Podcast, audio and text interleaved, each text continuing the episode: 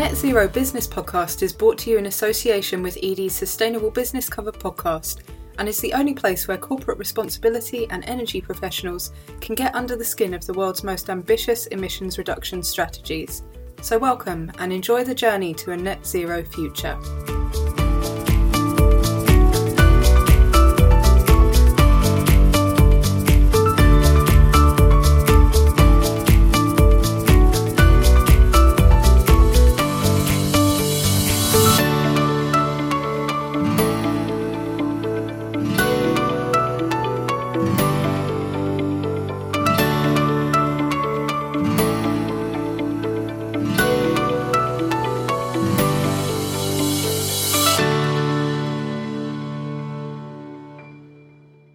Hello, and welcome along to the Net Zero Business Podcast from Edie. I'm Edie's senior reporter, Sarah George, and I'm delighted to be hosting this episode for you today, um, even if I have had to peel myself away from Wimbledon and from the Euros to record. If you're unfamiliar with this podcast series, Net Zero Business, it's a spin off from Edie's long standing Sustainable Business Covered podcast, which recently celebrated the 100 episode milestone. So, Net Zero Business specifically focuses on the growing need for businesses to align their strategies with updated climate science and set net zero emissions goals. Since the UK, where we are, set its net zero target in law, the movement towards net zero by mid century at the latest has grown globally and now covers around 70% of GDP. Businesses and organisations across the public sector have moved faster than their respective nations in many cases, setting tighter deadlines and stricter accounting requirements through their carbon and energy strategies, getting ahead of the curve.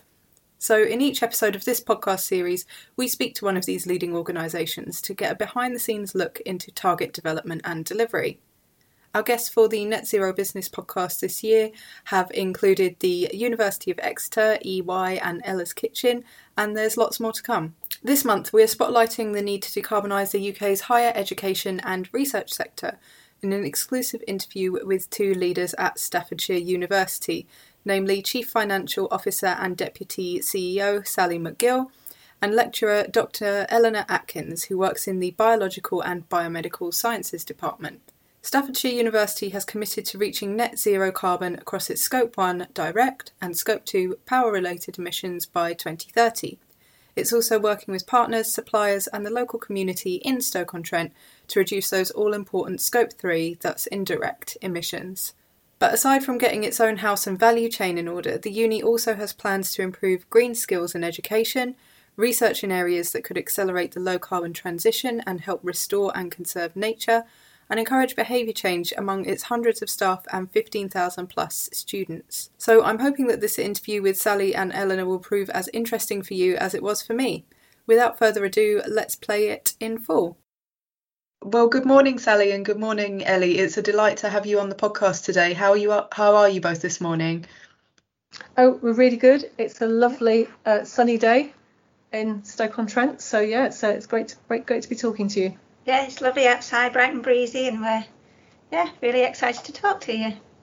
Yeah, you're you're much luckier than us here in Sussex. Massive heat wave at the moment, very sticky, no no breeze whatsoever. Um, but yes, thank you so much for for taking the time to dial in for the Net Zero Business um, podcast. We did this with the University of Exeter earlier this year, and that was really well listened to, and I loved doing it. Um, so a delight to be finding out about another net zero strategy from another university here um, in the UK.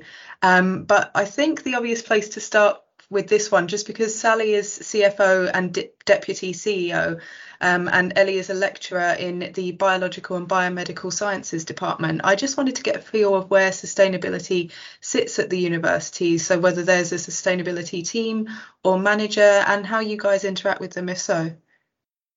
Uh, well, yes. So as, as the CFO, um, I, I, am the overall um, lead for um, our strategy on sustainability. Um, but we really do see sustainability as something which is everyone's issue, and we've spent the last year embedding that assumption that it should really be within everybody's role. We do have some specialist roles. So we have a, a sustainability engineer who has just joined us, who has a very strong background in sustainable construction but we have other people who carry out their roles through that lens of sustainability. So, for example, um, our head of facilities management is um, is very very keen on making sure that um, she's able to make our um, uh, services on campus much more sustainable. We're also very lucky that we can, as a university, that we can work with our students' union, and they have an officer who is um, uh, dedicated to that, and they also have a member of staff who's responsible for sustainability. So we we um, we have some really good discussions with the with student groups. And we also have many academics who are working in different areas of sustainability. So people who are looking at sustainable architecture, um, we have a particular group who are researching into the impacts of the disintegration of plastics into the environment, um, and they apparently reappear in our food. And apparently, we we all eat about a credit card's worth of plastic every week as a result of that, which is quite quite a shocking thought. So really, that's where Ellie comes in as well. So she and I have been working together for the last year because she's become our um, university lead for our campus biodiversity as well as her um, role as an academic. So I'm going to, going to hand over to um, Ellie, who's going to tell us a bit more about her work. Yeah, so mm-hmm. um, there's lots of projects that I've been involved in, and there's also quite a number of these projects that ra- involve a range of people, including students. And I think this is important as it promotes the idea that students themselves can be perceived and they can perceive that they really can help to make a difference in the things that they are doing, and they're also appreciated by the university. One of the projects that I'd like to talk to you about is the Wild Staffs Project, where the students are working alongside and leading a team, including staff members um, from a range of different areas within the university. The project allows the learners to apply the theories that they've been learning about in lesson to improve the estate for both wildlife, aesthetics, and sustainability.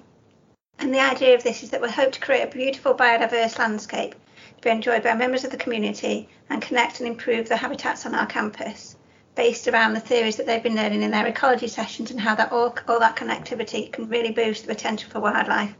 Also because it's a, an open campus, we want to involve the community, we want it to be a really, really nice place and encourage members of the public to come here, relax and enjoy the beautiful landscapes that we're hoping to create. Um, and also there have been a, a, number of other projects that the students have been involved in. Um, even though the biodiversity net gain is not a requirement yet for the university, the university has listened to the recommendations proposed by the students as we've been doing surveys of the new developments for biodiversity net gain potential. Um, and they've listened to the students' recommendations of how to maximise biodiversity within the landscapes of these new developments, including the multi-million pound catalyst building and also the forest school. Um, and we've now had plans passed that offer the potential for over 50% biodiversity net gain from these projects, so that's a really impressive figure. Um, but taking on the responsibility of these projects, it really has made an amazing difference to the students. And the fact that the university values their skills and knowledge this much and really really boosts their confidence and also that looks really impressive on their CV. Um, the students really feel valued and part of the community of the university. Um, our expertise, being me, the students and the other members of the department, has also been put into use within the centre for our, of our city, um, where we've been asked to advise um, the council and in particular the, the project that's trying to enhance and increase the biodiversity value and the aesthetics and the environmental quality of the, the city centre. Um, we've been asked to help them to decide how they can expand and manage the green infrastructure that's in there. So we're advising where they can plant hedges, trees, and um, wildflower meadows. And there's a great potential to involve the students in this work too, so that they have a meaningful, real-world projects they can apply their knowledge to and actually go out and do their learning um, in these really excellent um, opportunities to gain these real life experiences. Fantastic. Well, Ellie, I'm sure we can come back onto this in a moment because for universities, I know that this brain print and this impact in the community is just as important as the operational impact of, of the campus and, and the supply chain itself. But I do want to just drill into that net zero target a little bit first. And Sally, I know you wanted to talk about this one. Um, so I'd love to talk about, so the, the target is deadlined at 2030. Um, I'd love to know how you and your team and all of those people that you mentioned work together to decide that this was an appropriate deadline, um, and also to determine which which kinds of emissions, which scopes are included as well. So we um, we have a sustainability group, which is a, ve- a very very broad group, which um, involves um, senior managers, academics, representatives from the, from the, students and anybody really from from many of the departments or the schools who have an interest in um, in sustainability and I suppose it was sort, of through looking at what other people were doing that um, that the um, that the target of 2030 for scopes one and two seemed to give us enough time to be to be reasonable period to achieve it. So we didn't want to set a target that was too short because we wouldn't be able to achieve it. But we thought that that, that was a reasonable um, amount of pressure to give ourselves basically to deal with that. But that is only scopes one and one and two.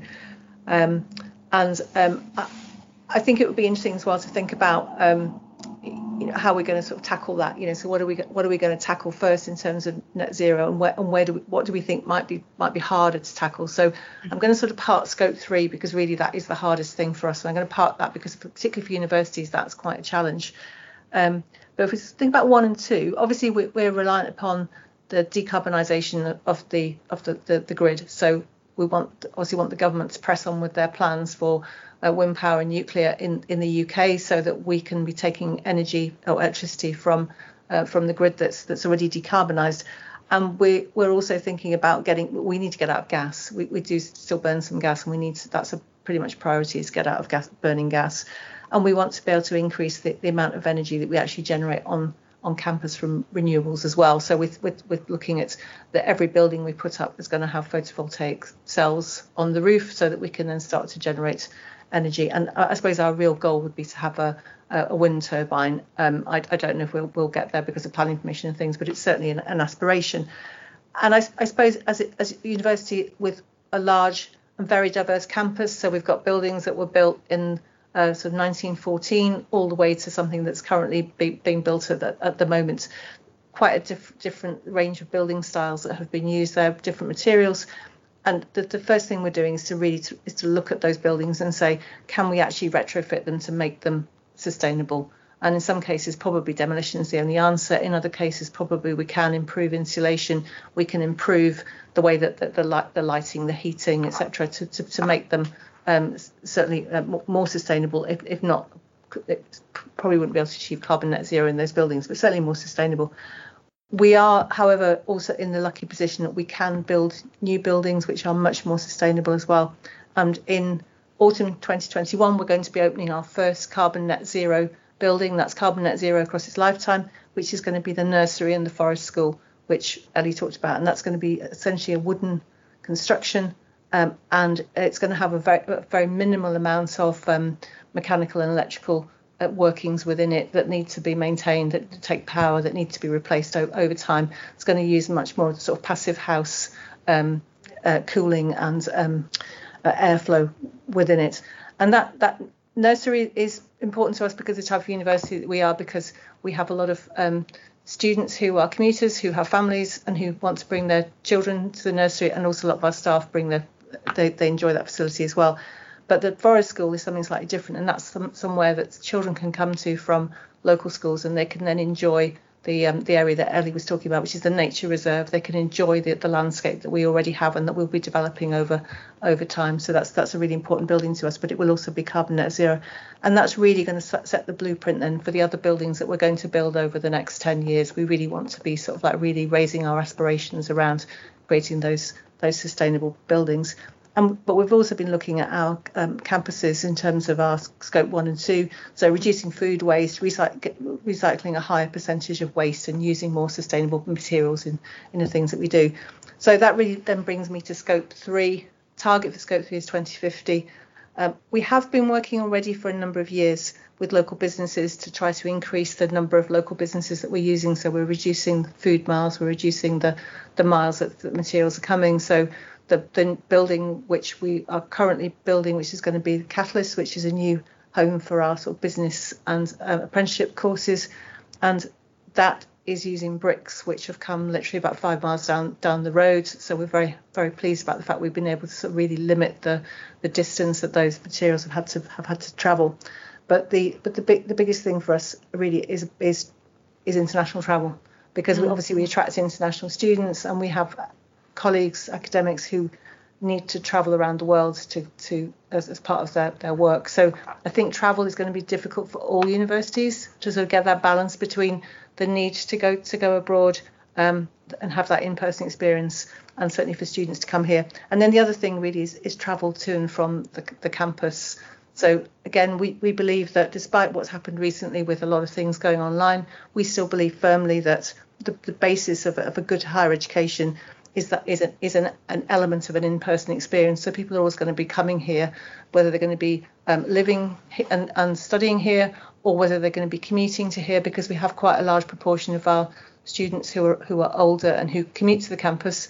People are still going to want to come together to get that buzz, to you know, to share ideas, and to re- that's really part of their learning is going to is going to take place on on the campus. So we are going to be um, increasing our electric charging points for vehicles, obviously help uh, persuading people that they should be looking more at electric vehicles if they have to come by car. Preferably, we'd obviously like to see more sustainable public transport options. There's the potential in the area for a, a light sort of like railway tramway type scheme. So we're very very keen to see that happen.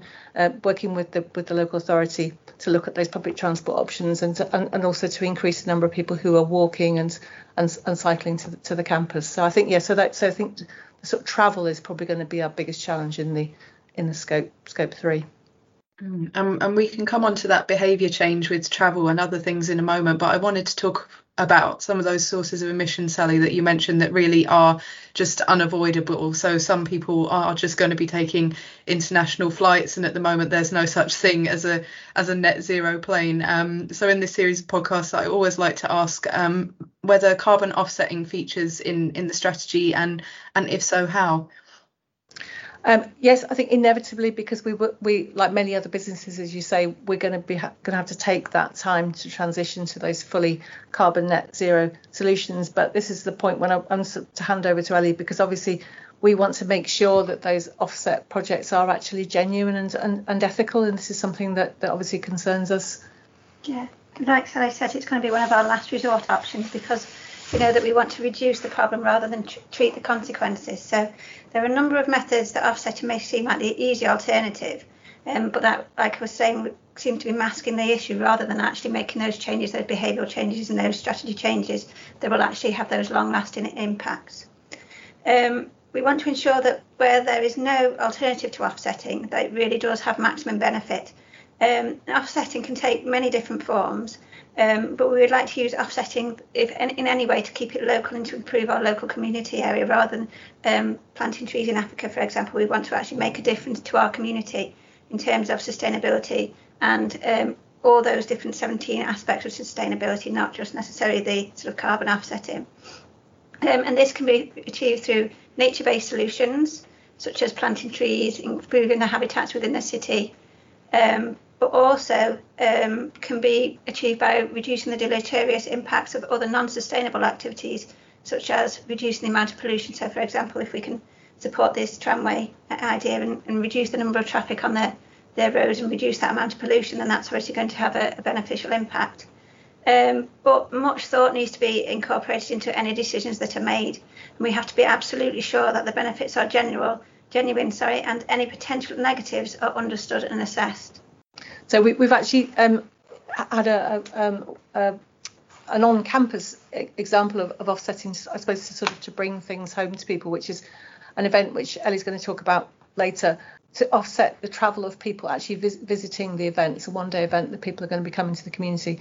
That hedgerows are actually going to be planted to actually offset and in a way that's a really good illustration to people to show to say if it's if just a group of people travelling across Staffordshire to, to, to the campus needs this amount of hedgerow for one day, then just mm. think how much we need every year for the number of people that, that we that we employ for all the activities that we undertake. That this it's, obviously it's massive. So therefore, I suppose it gets the point across that it's better not to have travelled by car in the first place than to have to then keep planting yeah. these trees or keep planting greenery in order to sort of do the offsetting. So, so yes, I think it's, it's something we, we definitely will sort of want to engage with the community about as well. Mm. It's that idea of making it visual, isn't it? Making it real. Yeah. yeah.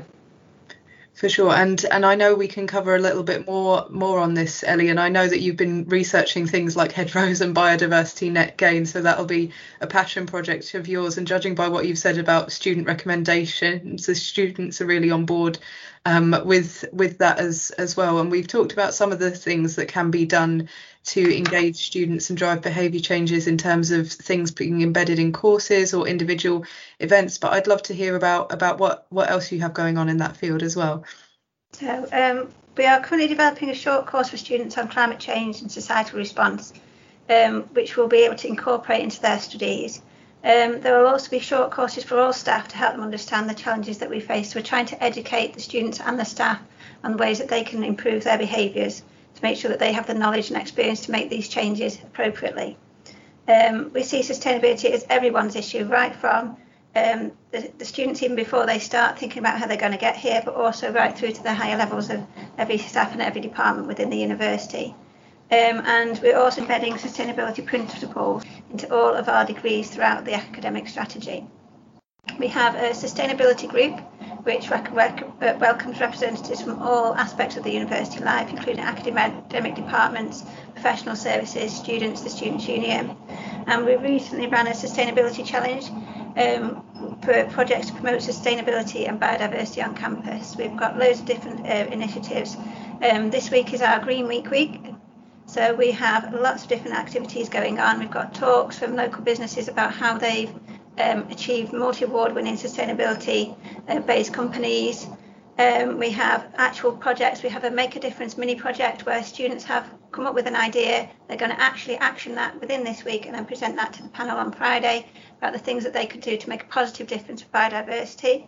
We've got a Happy Healthy Campus project where students are invited to team up with um, other students or members of staff to um, suggest ways that we might not have thought of to improve the campus to make it a happier, healthier life for both uh, wildlife, species, and the environment. Um, and actually, you know, we can listen to those. They're going to pitch it to us, and we can take notice and make changes based on their recommendations. Um, we've also got the Wild Staffs project that I've mentioned previously, where students are applying their learning to the landscapes of the university. We've got the 15 minute campus, where this is also a community based project as well, where we are encouraging, uh, we're trying to create a, an interactive map that identifies all of the services that we think people will need throughout their daily lives or weekly lives or monthly lives or even throughout their entire lives that they can actually access those within a 15 minute walk or cycle ride from a particular location within the city which is probably going to be their their postcode when they pop that into those things that we can show them that they don't have to travel um, to 30 minutes in their car to get to this um, service that they require. They can actually just tootle down the road to get those same um, same experiences or same resources without actually causing that pollution. So that's the idea behind that one. A lot of the other projects we're trying to involve the uh, community in the local area, and we're trying to, you know, post COVID, we're hoping to have become more of a hub uh, for, for, them to come and, and get involved and get hands on and get involved in, you know, managing our campus, experiencing the nature reserve. But also, we're doing a lot of online activities this year, including our um, Staff Does Spring Watch, which is being sent out uh, via YouTube, so it'll be streamed so that the audience can be um, anybody who wants to get involved um, throughout the entire world, really. And we link that in with the EU Green Week, so that's going to be promoted um, throughout the whole of the EU as well, where we are showing what we've got on campus and ways that they can make little changes so they can go out and experience those um, aspects of nature, see the foxes, hear the birds, but just by you know noticing the things that are on their doorstep. Um, another uh, community-based uh, on, online event is our Great Green Gathering Going Greener. Um, we ran that last year and it was a really good take-up. Um, it's basically an online family-friendly festival where we have activities, talks, quizzes, um, little handy hints about how you can make your garden wildlife friendly, um, how to you know look after hedgehogs in your local community, what you might find if you stuck a little camera trap out the back into a little bit of scratty green, green space at the bottom of your garden. Um, and little positive changes because we really want to encourage people to change their behaviours to become more sustainable. We're pointing out how easy and simple some of these little strategies can be to make a really big difference to the environment around you. We're hoping though that this uh, festival will also be um, a face-to-face event either this the end of this summer, COVID permitting, or next summer, where we can actually get people onto campus. And that's where the idea of the offsetting for that creation of a hedge came through. Um, because we actually want to get them into the um, university campus, hopefully coming from the local area so that they won't be causing a lot of transport um, pollution. Get them in, experience what we've got here, allow them to have positive changes, but also make sure that everything, every little aspect of that is considered for its sustainability. And we're hoping that that will be our first net carbon zero event at the university. We've even considered it right down to the way that we are giving out prizes. So each prize will have a, a net zero or net positive for biodiversity or for carbon, things like um, packets of seeds that they can plant in their garden or bird boxes that have been created from sustainability source, so sustainability sourced wood. Uh, reusable drinks cups that, if they use them three times, is much more sustainable than providing with a with a, a, a plastic cup. And I think it's only one and a half times to replace the, the cardboard cup. So those sort of things have been thought down right to that detail. And the only issue that we could say that will possibly cause a, a positive for carbon was the transport, and that's where we thought, well, perhaps we'll you know, extend the hedgerows that we've planned on planting to make sure that we're not doing something different. Actually, will create over the 10 to 30 years to 50 years that the hedgerow will be there, be a 300% carbon benefit um, by creating that hedgerow from this event. So other ways that we're involving the community are we are taking part in the Better World Festival within Stoke-on-Trent this summer, um, where we'll be promoting the things that we are doing and also promoting what things that they can be doing as well to encourage those positive behavioural changes within our city. Fantastic. Well, I have my fingers crossed that that event on campus can go ahead for you guys this year with everything going on with with COVID. And I didn't realise it was your green Green Week, so an extra big thank you for finding the time to record this podcast with us today. Um, but for now, that's all the time I've got, and all that remains is to thank you both so much for your time. Well, thank you. It's been great to talk to you today. Thank you. Yes, thanks once again to Sally and Eleanor for all of their insight. We will, of course, be keeping an eye on the university's progress towards net zero and its other sustainability related milestones and announcements, so watch this space. But of course, the net zero movement is global. It's taking place far beyond the walls and value chains of Edie and of Staffordshire University, um, and it's only growing in the run up to COP26. With this in mind, it's time to come on to our Net Zero News in Brief, the part of this podcast where we round up some of the major news stories in this space from the past few weeks. Firstly, some global news from this week. The Task Force on Scaling Voluntary Carbon Markets has announced plans to launch an independent governance body with a global remit by the end of 2021. Launched last year by Mark Carney, formerly of the Bank of England, the task force estimates that the current market for offsets will need to grow by at least 15 fold by 2030 if the private sector is to align with net zero by 2050 at the latest. This entails a halving of net emissions by 2030 at the latest. At the same time as the market scales up, greenwashing concerns will need to be addressed, hence the new governance body. Next up, we have some net zero announcements from the aviation sector. Bristol Airport has announced that it reached carbon neutrality for 2020 using offsetting, and it has set a 2030 net zero goal. But green campaign groups have called the milestones greenwashing, as emissions from flights and from passenger travel to and from the airport are not accounted for. Aberdeen, Glasgow, and Southampton airports have also set a net zero target for the mid 2030s since the last episode of this podcast. All of these airports are members of the UK Sustainable Aviation Coalition. And last but not least, in other news from the private sector, H&M Group, Walmart, Kingfisher and Ingka Group, which owns IKEA, have launched a new initiative designed to help retailers collaborate in overcoming challenges on the transition to net zero. The initiative is being operated in partnership with the World Business Council for Sustainable Development and the COP26 High Level Climate Action Champions Initiative as part of the Race to Zero Breakthrough Scheme. I hope that this has provided just a taste of some of the many, many happenings in the climate action space over the past month or so. To keep up to date with all the headlines, head to edie.net and use the button in the top right hand corner to subscribe to our email newsletters, which are packed with net zero news and analysis. There's a daily and a weekly edition, so choose what suits you best. We're almost out of time for this episode, which is just as well because I'm sure we're all ready to enjoy another weekend of sport and hopefully sun. But before we sign off, I do want to quickly flag something that I hope will be of interest to anyone who is tuning in for the Net Zero Business podcast series, and that is Edie's first Net Zero Business Barometer report. The barometer is new and it will be a bi-annual survey for sustainability, energy, and carbon professionals working in house at organisations of all sizes and sectors. Hosted in association with Inspired Energy, our first round of the barometer was opened in June and attracted 161 responses. The first report summarises the results of that survey, acting as a snapshot of low carbon progress to date at organisations of all sizes and sectors, giving a temperature check on how net zero is going to be approached in the coming 12 months, too. The report is free to download and is now live at edie.net forward slash downloads. That's edie.net forward slash downloads. But for now, we're coming to the end of this episode, so for today, it's a goodbye from me. Goodbye.